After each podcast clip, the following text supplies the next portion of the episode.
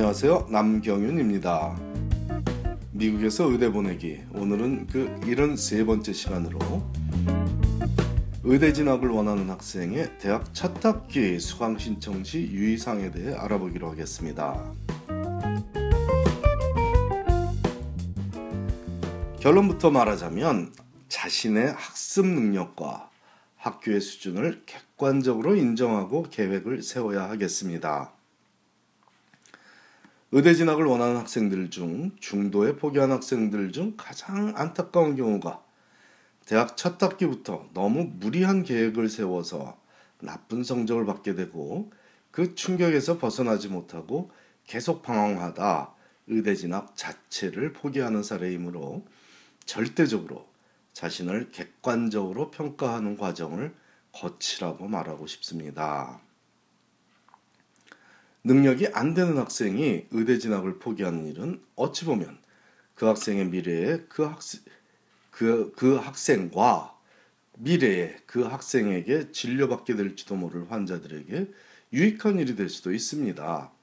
하지만 의대 진학에 적합한 학생이 단지 계획을 잘못 세워서 중도에 포기하게 된다면 학생 본인뿐 아니라 우리 사회 전반에도 부정적인 영향을 끼치게 되는 일이 되므로 이런 일은 미연에 방지하고 싶습니다. 그 첫 번째 방지책이 바로 대학 첫 학기 수강 신청을 과도하게 의욕적으로 하지 말라고 권하는 일입니다. 객관적 학습력의 측정은 한마디로 꼭 집어 말하기가 어려운 일이지만 이제 막 고등학교를 졸업한 학생들에게는 학습 능력 측정을 위한 여러 가지 시험 결과가 있으니 그것들을 기준으로 삼으면 되겠습니다. 학교 성적과 SAT나 ACT 성적, 그리고 AP나 IB 성적 등을 참고하면 학생의 객관적 학습 능력에 가장 근접한 평가를 할 수 있겠습니다. 학교 성적이 아무리 뛰어나도 SAT나 AP 성적이 부진하다면 그 학생의 객관적 학습 능력은 최고 수준이 아닐 수 있겠죠.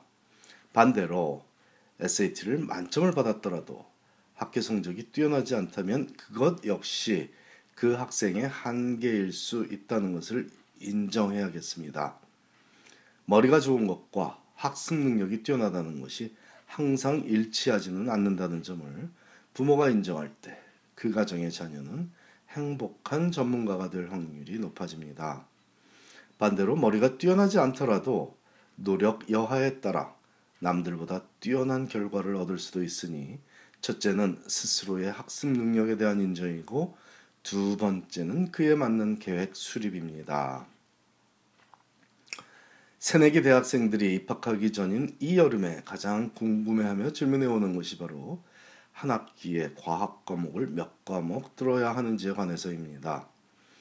한 과목만 들어야 할 학생과 두 과목을 들어도 좋을 학생을 분류할 때 가장 단순한 기준은 고교 시절 AP나 IB 수업을 들을 때 어떤 과목을 들었는지에 대한 확인입니다.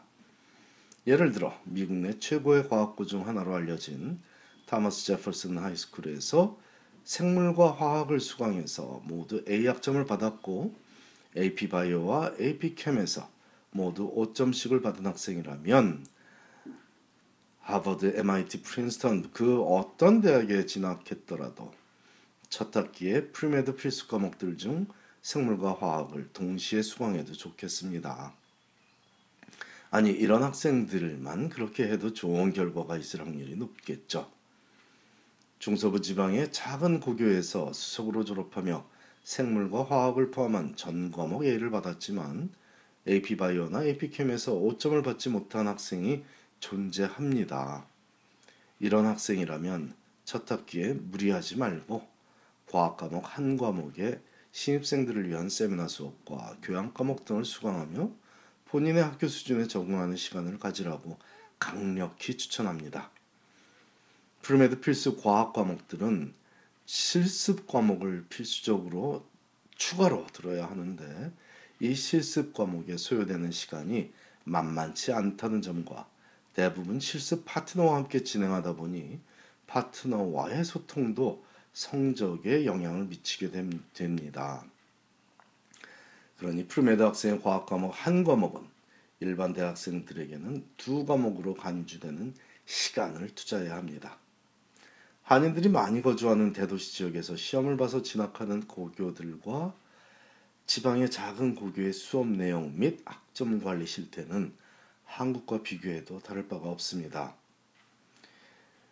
근 40년 전 필자가 휘문중 영동고를 거치는 8학군 학생이던 시절에도 필자의 학교와 지방 학교들과 비교하면 평균 학습 능력에는 큰 차이가 있었습니다. 요즘 특목고와 일반고의 차이만큼 컸던 것이 40년 전 얘기이니 한국의 교육제도가 크게 달라진 것은 없다고 봅니다. 하지만 이런 현상이 과연 한국만의 문제점일까요? 그렇지 않습니다. 미국 내 고교 교육 시스템도 40년 전 한국 혹은 오늘의 한국만큼 학교별 평균 학습 능력 차이가 엄청나다는 점을 필자는 매년 목격하고 있습니다. 똑같은 대학에 진학한 학생들 중에 어떤 고교를 다녔고 어떤 SAT나 AP 성적을 받았는지에 따라 해당 대학에서 어떤 성취를 할지가 너무 훤하게 보여서 불편할 정도이거든요. 그 불편한 불편한 진실을 타파하는 유일한 방법은 정확한 목적 설정을 통한 강한 동기부여입니다. 출발점에서의 능력이 다를지라도 자기 속도를 잘 유지하며 꾸준히 포기하지 않고 달리는 학생이라면 결승점에서 원하는 결과를 얻을 수 있겠습니다. 물론 의욕만으로는 안 되겠죠.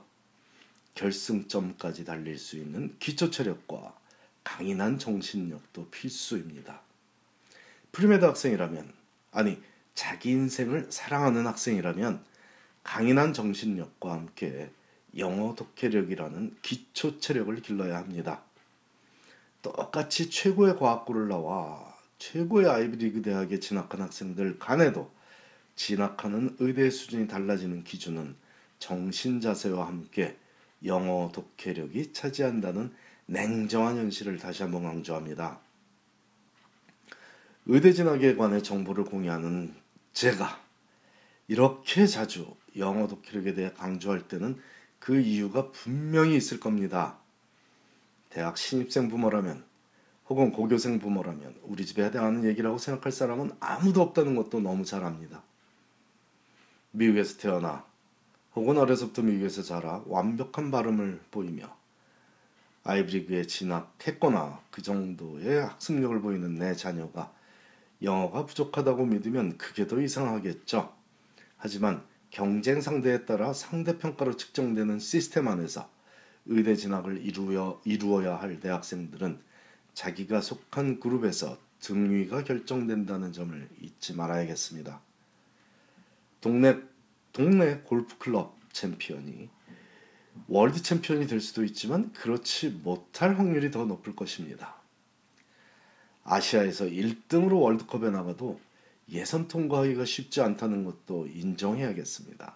적어도 그것이 2017년도 한국 축구의 현실이므로 우리는 세계대회에 나갈 때 우승을 얘기하지 않습니다. 4강을 목표로 하며 꿈을 이루었다고 기뻐하기도 합니다. 내 자녀의 학습 능력을 객관적으로 인정해야겠습니다. 한국 축구와 독일 축구는 능력이 다르므로 목표도 다르게 세우는 아주 단, 단순한 현실을 얘기하는 것입니다. 감사합니다.